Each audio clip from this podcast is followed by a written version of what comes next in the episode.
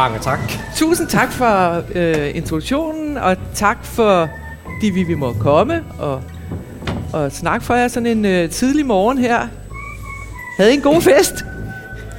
Altså, I Jo. ser jo forbavsende friske ud. Altså, det, Det må man sige. er det bare pretend? Øh, nå, så er jeg mere rolig. Så er jeg mere rolig. Nå, men øh, det er min nø. Det er min moster. Og, øh, og det øh, sjove ved os, det er, at øh, vi er lige nødt til at lave en lille varedeklaration, inden vi går i gang. For vi ved faktisk ikke noget om klima, ikke noget om biodiversitet, ikke noget om bæredygtighed, og faktisk heller ikke noget om, hvordan man laver podcast. øh, så det var jo et rigtig godt udgangspunkt, øh, da vi gik i gang i 2019.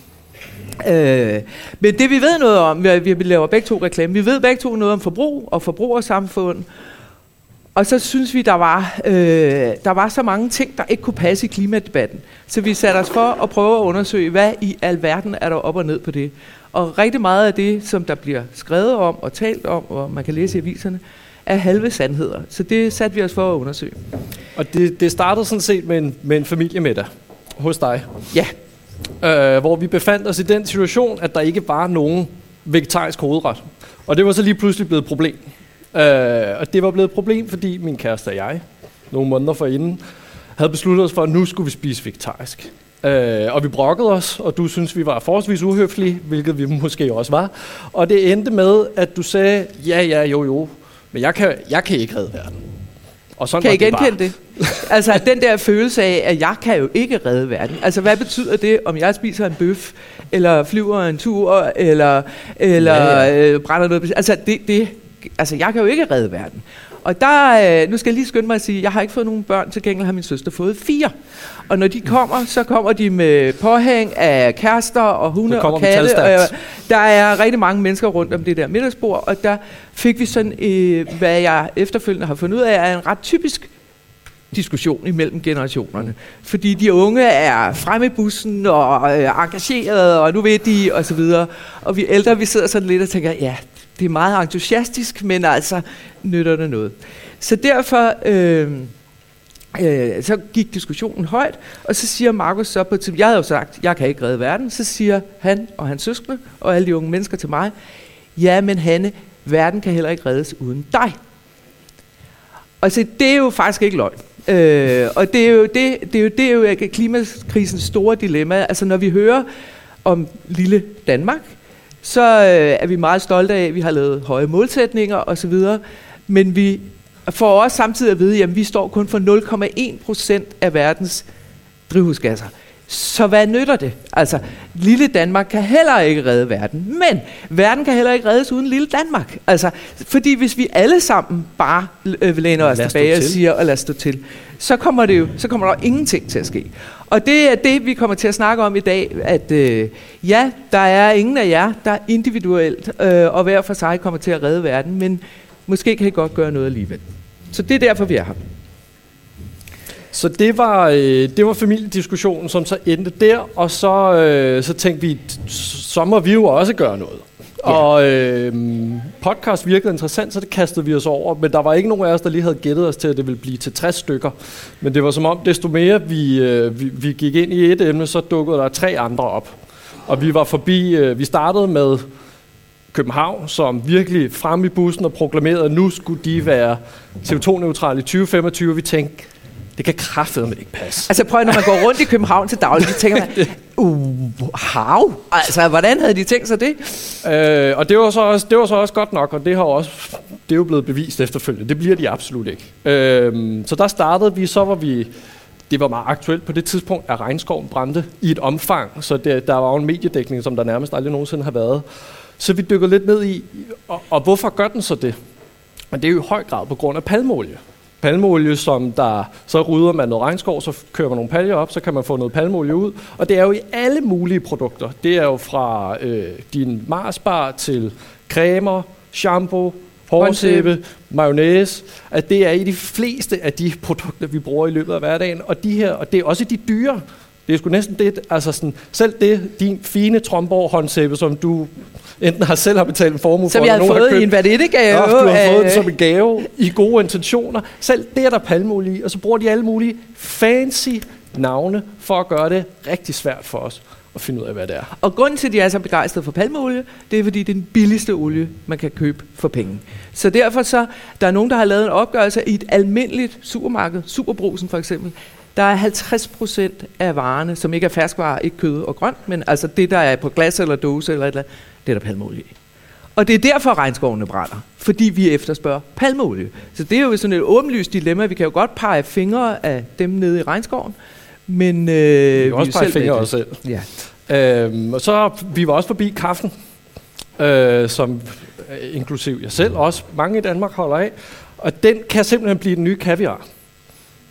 Det bliver... Og der blev stille. det bliver varmere, så det bliver simpelthen øh, sværere mange af de steder nu, hvor man dyrker kaffebønderne og gør det, men også der bliver mere ustadigt og vildt vejr. Høsten slår fejl, færre bønder, det bliver dyrere. Så på den måde, så øh, vi er nået vidt omkring, øh, og heldigvis så var det ikke kun os, der synes det var interessant, der var også nogle andre, øh, der gerne ville lytte med.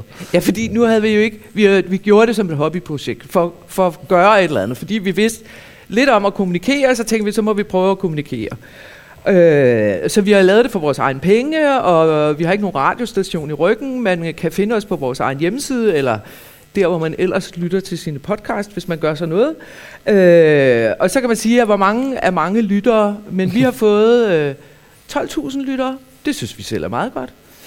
Især med særlig, øh, Ja, særligt når man så kigger på, at øh, staten har betalt 65 millioner kroner til Radio Loud, som ingen lyttere har. Så, øh, det kan være, de får det nu, fordi ja. nu skifter de navn og får ny ledelse og sådan noget. Ikke? Men øh, så er det da meget godt, at man får et par hundrede kroner og sine sparepenge og kan lege et studie og...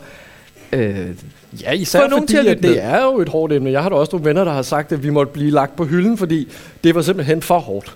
Ja, fordi det er rigtig hårdt at høre på, hvor meget verden brænder, og hvor galt det står til, og at de lyver for mm. os, og alt muligt andet. Men, og det er jo sådan set meget godt. Men, men en ting er podcasten, en anden ting, der er interessant, var hvad der skete med os i forbindelse med, at vi begyndte at podcaste. Og vi begyndte at leve mere bæredygtigt. Jeg havde jo så sat øh, projekt Vegetar i gang, og det gik egentlig udmærket, men du begyndte også at spise mere vegetarisk.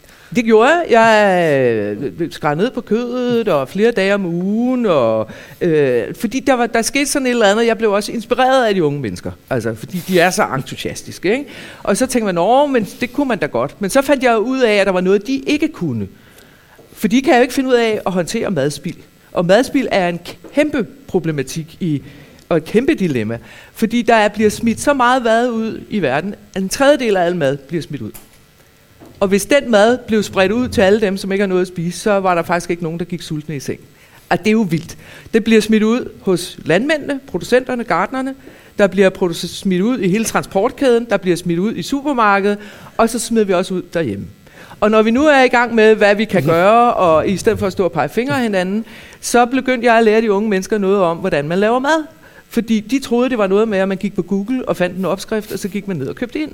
Og så sådan laver man ikke mad. Man går hen og kigger ind i sit køleskab, og så siger man, jeg har tre æg, et halvt salathoved, fire gulerødder. Hvad kan jeg lave ud af det? Så mangler jeg måske øh, et eller andet, så kan jeg gå ned og købe det. Men så har jeg ikke smidt det ud.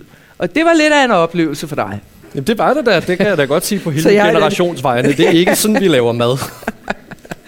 Nej, men altså, det der med, at man øh, i virkeligheden bruger, hvad skal man sige, alt det her øh, forvirring og pres, og hvad må man, og hvad må man ikke, og sådan noget, til at prøve at tænke kreativt i forhold til at udnytte det, man har. Altså udnytte Øh, I stedet for at gå ned og købe nye sofapuder, så kan man bare, bare skifte dem rundt i øh, den ene værelse til det andet værelse. Eller i stedet for at smide sit tøj ud øh, og købe noget nyt, så kunne man måske bare smide et nyt tørklæde rundt om hovedet, eller sætte blusen til et par andre bukser, end man plejer. Altså pr- prøve at være kreativ i stedet for at købe nyt, fordi det hele ender jo med, at det kan jo godt være, at vi siger, at Kina øh, leder alt for meget CO2 ud og det ene med det andet. Men grunden til, at Kina gør det, det er jo fordi, de producerer de varer, som vi render og køber nede på hovedgaden hele tiden. Og, hvis, og før vi holder op med at købe alt muligt skrammel dernede, før får vi ikke løst den her klimakrise. Så kom jeg i tanke om. Det gjorde du. Jeg kom nemlig i tanke om det. Det var ikke så dårligt. jeg kom i tanke om min, øh, min mormor, som er Markus' oldemor. Øh, fordi en dag vi sidder hjemme i køkkenet, mm. øh, og diskuterer den næste podcast, så siger jeg, prøv her, jeg har to skærebrædder og to køkkenknive, som har været din oldemors. De er købt under krigen, og jeg har dem endnu. Og de er de bedste, jeg har. Tænk en gang at gå ned og købe noget. Altså, det er 70 år siden eller sådan noget, ikke? Altså, og, og jeg lagde et billede af dem op på LinkedIn, så var der en træmand, der skrev til mig, prøv at Hanne, sådan noget træ kan man slet ikke købe længere. Fordi det er langsomt voksende, sundt træ, med, med en ekstremt tæt, øh, hvad hedder sådan noget, trækrumme, hedder det? Det tror jeg ikke, det hedder. ja, og. ja, og. Ja, ja, vi får hjælp. Ja. Nå, men øh, det, det holdt vi, det lavede en hel podcast om, hvordan min mormor så på tingene. Altså, fordi når man dykker ned i det, så er hun jo også meget, altså hun er jo i virkeligheden meget mere på dit hold, fordi der, ja, det er hun de var på et stor, de, de boede på en stor gård, de manglede ikke noget, men det gjorde de jo alligevel, fordi der var krig. Så der spiste man jo altså grød, før man spiste kød. Ikke? Fordi der skulle, med, man skulle være mæt før, så, så fik man en ordentlig portion, et eller andet vandgrød eller byggrød, og jeg ved ikke, hvad der var for noget grød, de spiste. Og så kunne man få en frikdel bagefter. Ikke? Altså, så, så de tænkte jo i virkeligheden dengang, øh, og i lange år, mange år efter krigen, fordi der var der jo rationering på smør og alt muligt halløj, så, så de tænkte øh, meget mere bæredygtigt. Nej, det gjorde de ikke. De var tvunget til det. De var tvunget til Sådan. det, men, der er jo, men, men man kan jo sige, at, og det er jo så igen på vegne af min generation, at det, der er jo meget, vi kan lære. Altså, det er jo ikke sådan, heller jeg er opvokset. Jeg kunne ikke for, jeg tror, hvis jeg lige sådan scanner min mor og min fars hjem, jeg kunne ikke se, der er noget, jeg skulle arve, som jeg tænkte, det der, det kommer til at holde. Jeg ved simpelthen ikke, hvad det skulle være.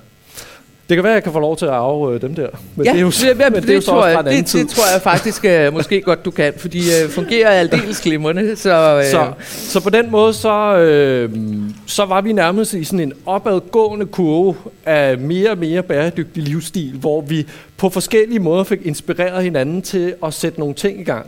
Og, men, vi, og vi var pænt selvfølgelig. Det var altså. Men det stoppede så også. Øh, og det gjorde, det, der kom noget i vej. Og man kan selv få lov til at gætte, øh, hvad det er. Ja. Det, lige pludselig så var der jo nedlukket Danmark. Vores studie lukkede, man måtte ikke mødes, man måtte ikke gå nogen steder hen. Øh, det hele blev trist, man blev ensom, man sad hjemme fra arbejde, man mødte aldrig nogen mennesker. Der var ikke så, noget at snakke om. Der var ikke noget at snakke om. Prøv at høre, det første jeg gjorde, det var, så gik jeg ned og købte nogle rødbøffer. Altså, fordi nu var det også synd for mig. Og øh, altså øh, alt det der øh, stringente affaldssorteringssystem med den ene container, den anden container og den tredje container, som jeg egentlig selv synes, jeg var blevet meget god til. Og som, øh, som, øh, som der, dem der, hvor jeg bor, synes, var rigtig glad for, at jeg var blevet god til. Og så blev det sgu lidt mere slasket, og så røg der lige lidt den ene og lidt den anden, og lidt ned i den samme. Og så. Det, var ikke, det var ikke godt. Og det har fået os til at tænke rigtig meget over, hvad fællesskab gør. Ja, fordi det samme skete jo øh, hos mig og, og med min kat. Vi stoppede også med at spise vegetarisk. Der kom langsomt mere kød ind, og da verden så øh, åbnede op, så tog vi en flyrejse til Færøerne, på trods af, at vi ikke så lang tid forinden var blevet enige om, man kan faktisk komme rigeligt interessante steder hen med tog og med bus. Men så under sådan en nedlukning, og det var også synd for os, og vi venter øh, en søn til januar, og det var også sidste mulighed for lige at komme ud, og så var der undskyldninger nok. Så det hele blev bare, ja, vi faldt tilbage. Ja. Nu kan man sige, det er jo svært at tage toget til Det er enormt svært at tage toget måde, til Færøerne, men, men man kan faktisk godt tage toget til Grækenland. Ja. Øhm, så det var jo noget, som vi talte en del om undervejs. Ja, fordi, fordi jeg havde tænkt mig at flyve. Altså, det må jeg bare sige. Ja, ja, det, den, der, den der togtur til Grækenland, den skal ikke. Men jeg var blevet, øh, min kæreste og jeg var blevet inviteret af hendes forældre til Grækenland, og vi var sgu blevet ret hugt på at tage tog og bus. Det er jo nogle forskellige ture, kan man sige. Den ene tager tre timer, og man sidder nogenlunde behageligt. Og den anden tager 55 timer, og der er 10 skift. Og den hvide linje der, det er en bus, der kun går en gang om ugen, så man skal være forholdsvis max.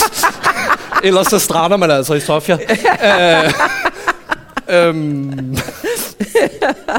det, det, kan godt sige, det kan sådan en gammel dame som mig jo ikke, vel? Altså, det går simpelthen ikke. Men øh, det kom du så heller ikke ud på, kan man sige.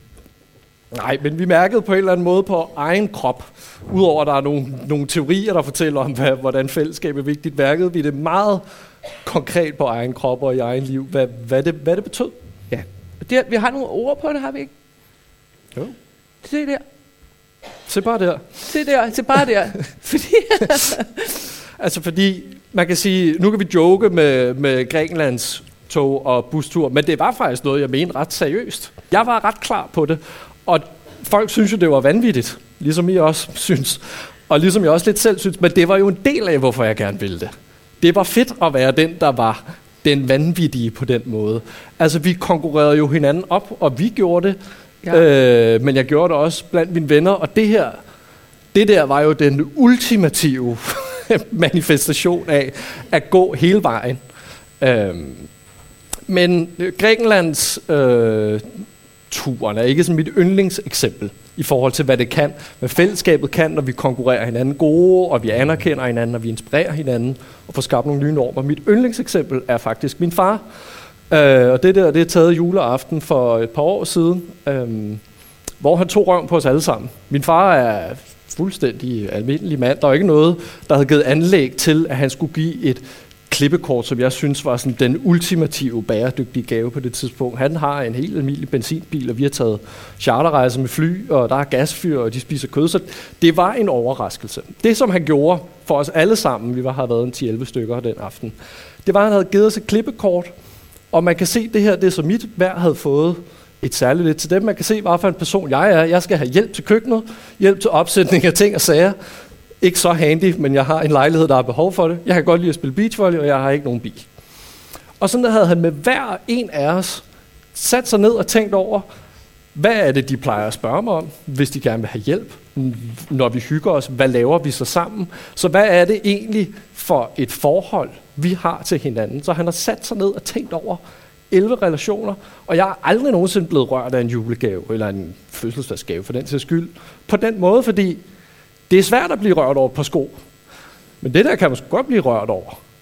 Og det er jo også kommet af, at han alligevel har lyttet lidt med på vandrørene, og så har set, det her, det kan jeg gøre. Det her, det kan være min vej ind i det. Og så har vi skabt en ny norm til din 60 års, der gav min søster og, og jeg, vi gav dig et klipkort. Det gjorde jeg, og jeg er meget taknemmelig for det. Så det kan så, det er, gå, det er så her med et, øh, en anbefaling til, til årets julegave.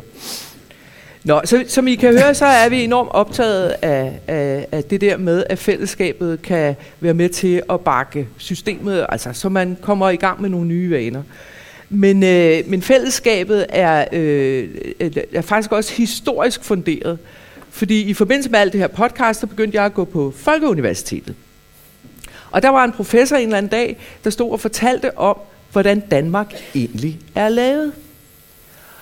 Og han fortalte, at Danmark er lavet nede fra og op. Og et helt konkret eksempel, det gule sygesikringskort, som hvis nu nok hedder et sundhedskort, det er simpelthen oprindeligt lavet af, at nogle borgere i en landsby i 1800-tallet opdagede, at der var nogen i landsbyen, som ikke havde penge til at gå til læge, når de var blevet syge. Så, slog, så mødtes de hjemme hos en af, af, af beboerne der i landsbyen, og så blev de enige om at tage en cigarkasse, og alle sammen lægge 25 øre i. Og ham, som blev bestyrer for cigarkassen, han blev så også ham, der skulle give penge ud, hvis man så kom og var dårlig. Så kunne man gå ned til ham, hente 25 øre, og gå ned til lægen og betale Smidt sin lægeregning alt efter hvad man havde. Hvad siger du? Smitte ham på vejen. ja, måske.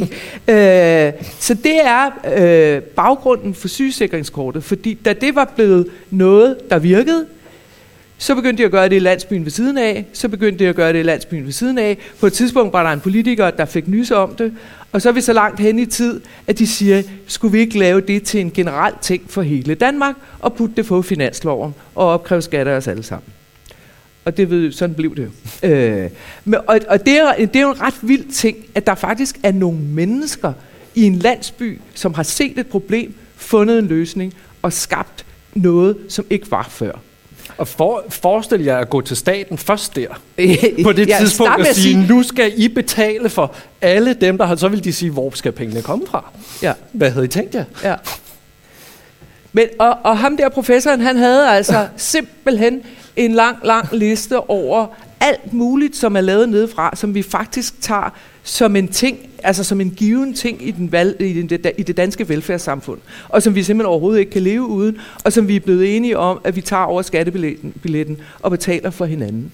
Altså skoler og øh, øh, arbejdsløshedsunderstøttelse, forsikring og alt muligt er lavet af borgere, som kunne se, at der var et problem og fandt en løsning på det. Ja, men det er, det er professoren, som er dårlig til at skrive. Vi har bare taget hans. Det, øh, tuberkulosesanatorier er faktisk øh, for, forløberen for, at vi overhovedet har hospitaler. Og det var også private mennesker, som lavede øh, sanatorierne. Øh, altså, at man kan overhovedet tage et realkreditlån i dag, det var også et spørgsmål om, at nogen lavede en realkreditkasse.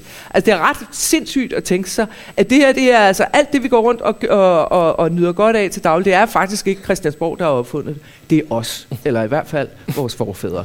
Og det blev vi jo enormt opspændt af, øh, fordi når nu politikerne faktisk ikke rigtig kan finde ud af at tage sig det klimahalløj og biodiversitet, og hvad der ellers handler om, så er det jo rart at vide, at vi i hvert fald en gang selv har kunne finde ud af det. Så det blev vi meget opspændte af og lavede adskillige podcasts om. Det gjorde vi. Og mm-hmm. hvis vi mhm. bare skal tage et også nærværende eksempel, boligforeningerne, det var også fuldstændig samme historie tilbage i i 1853 var der en koleraepidemi i København, og det var sådan den første forløber, der døde 5.000 ish fra, fra arbejderklassen, og det var øh, altså afføring, der flød gaderne, og det, arbejderklassen havde sådan cirka øh, per person havde man 3 kvadratmeter, så det vil sige, hjemme i min lejlighed skulle vi bo sådan noget 17-18 mennesker på 56 kvadratmeter. Og det var jo ganske frygteligt. Og staten gjorde absolut intet. Lægerne, der så det her på nærmeste hånd, sagde, så må vi gøre noget.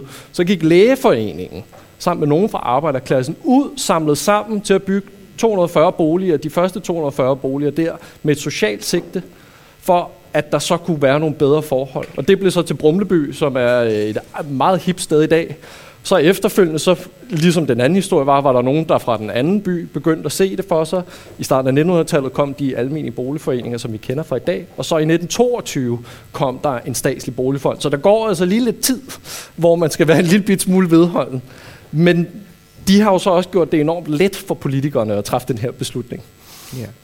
Altså, det er meget kan, inspirerende. Ja, det er nemlig meget inspirerende. Vi kom sådan, altså, og vi blev også lidt øh, begejstrede over, at vi mm. skulle øh, ned øh, eller herover og tale for jer. Fordi I har jo faktisk et fællesskab. I sidder her. Der er en organisation.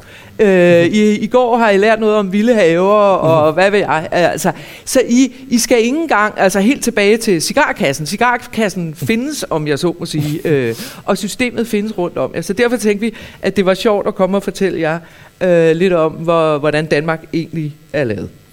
Det er det, og hvis vi bare skal tage det med, øh, med, med havene, så er vi jo, vi er jo vilde med vild med vilje, og, og flere årsager, men, men først og fremmest, så bliver man jo bare glad i låget.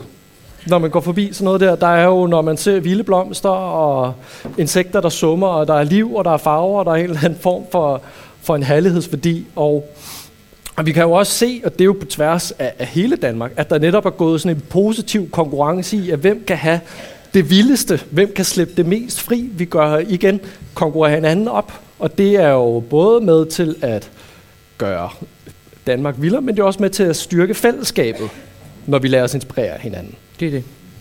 Og det stopper jo heldigvis ikke her, her, fordi mange steder, der ser man jo også, at folk er begyndt at gå sammen om at reparere ting.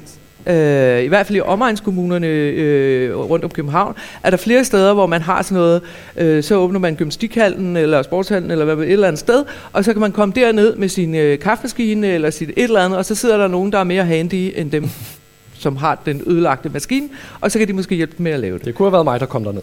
Det kunne det nemlig. det kunne det nemlig.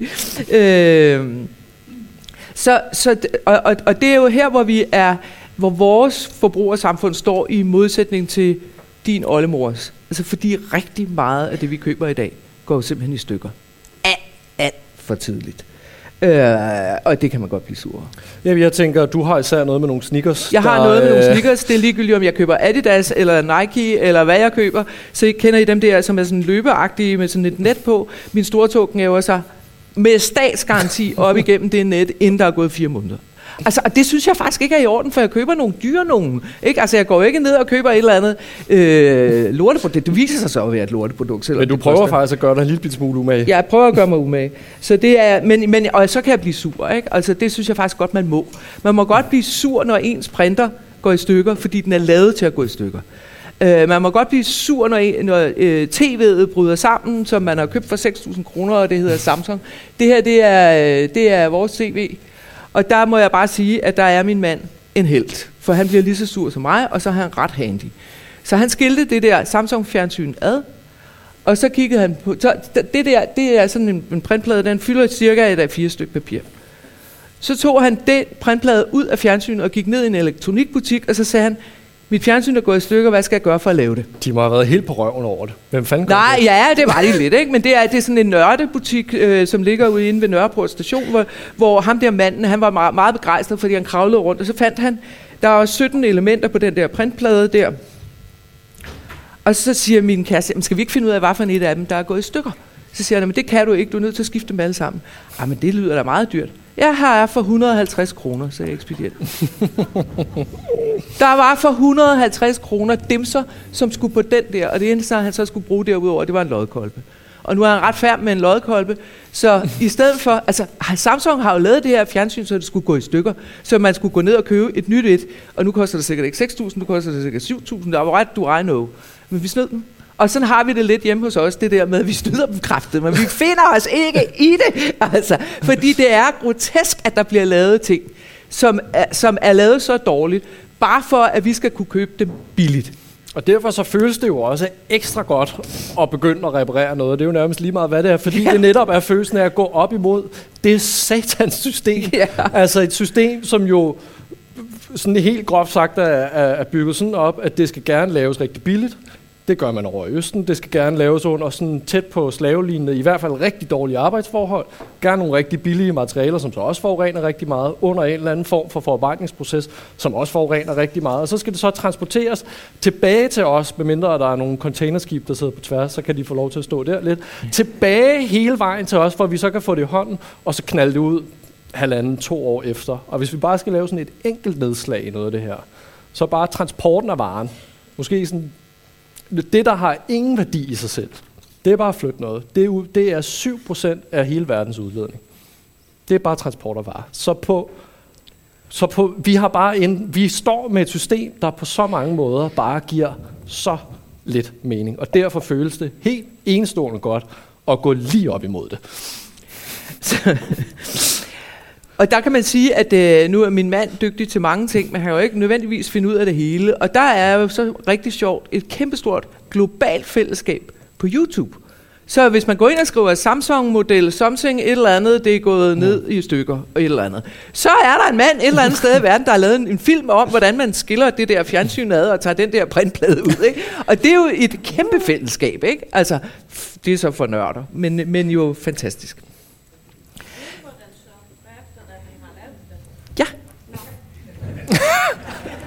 Godt Ellers havde jeg ikke tur at sige det. Nå, det er jo ikke altid, det går godt. Nej, det er, han, har, han, har, han har også lavet en printer, men der, øh, jeg havde en opvaskemaskine, som man ikke kunne fikse. Altså, øh, det har jeg så senere fundet ud af, det kunne vi måske godt have gjort på en anden måde. Men whatever. Så ved det til næste gang. Vi prøver, vi men gør, hvad altså, vi kan. Forbrugersamfundet kværner. Forbrugersamfundet kværner. Og det gør det jo, fordi at vi alle sammen på en eller anden måde er blevet spiller.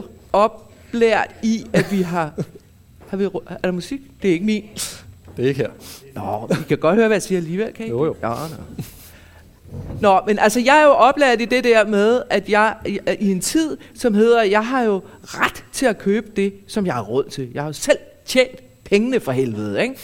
Og nu er det jo så lavet på den måde, at forbrugersamfundet kværner jo hurtigere og hurtigere. For i gamle dage var der noget, der hed en sommerkollektion og en vinterkollektion nede i tøjbutikken. Ikke? Nu er der en ny kollektion hver måned. Der er en ny farve, så skal bukserne være hvide, skal de være smalle, så skal de være, jeg ved ikke, hvad de skal være. De skal, der skal hele tiden være noget nyt. Og det skal hele tiden være billigt, det skal på tilbud, det skal på udsalg, det skal på Black Friday, det er lige om lidt. Der er øh, lige Black nu Month er det, hele måneden. Der er Black Month, øh, nu er der, altså, Single Ja, ja. day, lige præcis, jeg hørte Kun det. for er singlerne, helt selvfølgelig. sindssygt? Man må ikke snyde dem jo. øh, Og alt det der er jo lavet for at, at trigge den, den ting inde i jeres hjerne, som hedder, jeg skal gøre en god handel. Men det er jo ikke en god handel, hvis lortet går i stykker bagefter. Det er jo en, den dårligste handel, man har gjort i sit liv. Og jeg lover for, altså, at øh, jeg har, jeg ryddet ud, ligesom alle mulige andre ryddet ud under finde, øh, coronakrisen, fordi man ikke vidste, hvad man ellers skulle lave. Ikke? Hvad jeg kørte på lossepladsen af ting og sager. Jeg kan simpelthen ikke komme over det. Men nu har jeg det sådan, hver gang jeg kigger på et eller andet, hvor jeg tænker, ej, skulle man ikke købe den? Nu er der, nu er der kommet en, en, en, øh, en, en brødrester, som er mindgrøn. Ikke? Min egen, den er sådan stål. Tænk, hvis man, det kunne da være, at jeg havde brug for en mindgrøn øh, brødrester. Men det har jeg jo ikke. Altså, den Jeg tænker, I kender vel alle sammen det med at falde for et godt tilbud. altså. Altså fordi det er jo bare, øh, det, det er jo simpelthen så menneskeligt på en eller anden måde. Der er jo grund til, det hedder at falde for et tilbud. Det er jo ikke det der med, at man sådan helt bevidst har tænkt sig om, og hvad vil man gerne have, og hvad kunne man tænke sig, og hvad kan holde, og hvordan skal man så... Det er netop at falde lige ind i det, altså. Og det der er med det, det er jo bare, at det er, også, det er jo sjældent sådan rigtig sjovt. Altså det er jo ikke sjovt at gå ned og købe en printer. Nå, ja, måske. Nå, jeg taler for mig selv. øhm, for nogle ting er det ikke sjovt at gå ned og købe dem. Og det, som man i hvert fald kan sige, det er, øh, hvis vi kigger på den forsyningskæde, vi har, så er det i hvert fald ofte dumme penge, som skader verden. Så, så det der med at købe øh, nye ting, har, har, har, har jeg i hvert fald sådan personligt besluttet mig for, det er en dårlig vane, og jo mere jeg har undersøgt det, så har jeg fundet ud af, at det er jo faktisk heller ikke det, som gør mig glad. Det kan godt være, at jeg bliver lige lidt glad, lige når jeg har købt noget nyt. Men det var faktisk ikke særlig lang tid. Og der har du jo så kigget på noget forskning. Der er netop der er nemlig rigtig meget forskning, især sådan en helt legendarisk studie, hvor der man fulgte nogen tilbage fra 1938, og så faktisk flere generationer op til i dag, og det kører stadigvæk. Der er også lavet andre, men det som de alle sammen viser, og som jo øh, man måske godt vidste lidt i forvejen, det er jo, at det ikke er det materielle, der gør en glad.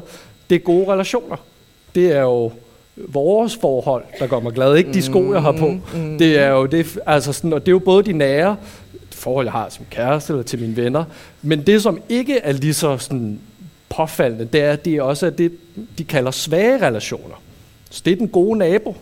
Det er, at man siger godmorgen, når man går ud af døren, eller man falder i snak over hækken, eller det er, når man er nede i kiosken, man siger tak for det, eller man siger god dag, når man går ud af bussen. Det gør man ikke så meget i Danmark. Øhm, men det er alle de her små interaktioner er enormt vigtige for vores trivsel, og det som det kommer af, det er jo, at når det sker, så føler vi os set. Man kan se, at der er nogen, der ser en i øjnene og anerkender, at man er der. Så man bliver lige mindet om, at man er et menneske, man, ser nogen, man er nogenlunde normal, man opfører sig ordentligt. Det er enormt vigtigt. Og det, som man så kan, det som hører sammen med det her, hvis vi skal prøve at opsummere noget af alt det, vi har talt om, det er, at ofte, så det, der er godt for os, det, der gør os glade, måske ikke det, vi impulsivt får lyst til at købe den, købe den mindgrønne toaster, men hvis vi satte os ned og skulle tænke over og skrive ned, hvad gør mig glad? Det er meget ofte... Præcis. Hvad, hvad, jeg hørt det. Så er det ikke chokolade? Chokolade? ja. Det, det den, er, den kan man ikke komme ud Nej. Derfor siger vi også kun ofte. Ikke altid. Det er meget ofte, det der ofte er godt for os, er også bæredygtigt. Og det er jo, om det er at være øh, kreativt i køkken sammen og lave altså, alt godt for køleskabet. Det kan være, at det ikke smager så godt, men det er muligvis Det gør det i hvert fald. Alt efter, hvor god man er til det. Eller gå sammen om at reparere noget, eller whatever. Gå en tur i skoven i stedet for at netshoppe. Meget ofte, så det, der er godt for os, er også bæredygtigt. Men ikke altid. Chokolade som undtagelsen. Muligvis også flyturen til Grækenland. Øh, så der er undtagelser, men, men meget ofte. Vi kan konstatere, og det er jo sådan, det er at være et flokdyr, vi er optaget af, hvad andre mennesker tænker om os. Det er vi to, det er dine naboer, det er nogle af jer, måske også udsagen. Og det er jo der er mange, som når man taler om, kan vi, kan vi løse den her klimakrise? Kan vi gøre det som vender til noget negativt? Altså, åh oh, nej, og hvad skal de ikke tænke om os? Men man kan sådan set også vende det, at man er optaget af, hvad andre tænker om en. Det kan sådan set også være vejen. Det kan være en løsning på det. Ja. Fordi, ja, Øh, ja, fordi tiden er nemlig ved at løbe, ja. så jeg tror, vi skal slutte på lige at lave en sløjfe mm. Tilbage til politikerne. det er det. Fordi politikerne er jo selvfølgelig, øh, de kigger selvfølgelig øh, ud af vinduet over i Glasgow og ser alle mulige unge mennesker med, med højt hævet øh, band og, og råben og skrigen. Øh, men de ved jo også godt, at ah, så mange af de heller ikke. Jeg tror, vi tror, at den store, den store bølge kommer, når de kan se, at sådan nogen som os, altså middelklasse Danmark, lær på stejs Danmark, sådan nogen som os, begynder at flytte os. Fordi politikerne er jo også bange for, hvad vi skal tænke om dem. Og de har til synlædende kollektivt besluttet sig for, at det der med klimakrisen, det kommer ikke til at få nogen som helst indflydelse på vores liv. For det tør de ikke fortælle os, for de er bange for at miste stemmer. Og det, og det er løgn, det kan vi godt garantere. Det har, så mange podcast har vi lavet, at det ved vi. det behøver det ikke være Det kommer til at, at betyde noget for os. Det kommer til at blive meget dyrere at være dansker. Vores forsikringer kommer til at stige. Vi skal bruge penge på at bygge diger og alt Sluser, muligt andet. og det er jo øh, allerede meget op i kommunal.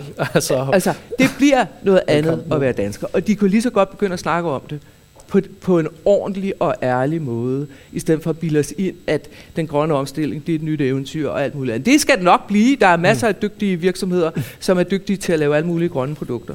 Men, øh, men øh, på en eller anden måde, så er det, når, når, når, når vi som bundetog sætter os i gang, og det er ikke kun de unge, der står og vifter øh, med band og, og så videre. Så på den måde, så skal vi være med til at vise dem vejen og gøre det bare en lille bitte smule nemmere for dem ja. at træffe de store beslutninger. Så det var, hvad vi havde at sige. Vi håber, at øh, vi har inspireret jer til at gøre et eller andet. Øh, så tak for opmærksomheden. Mange tak.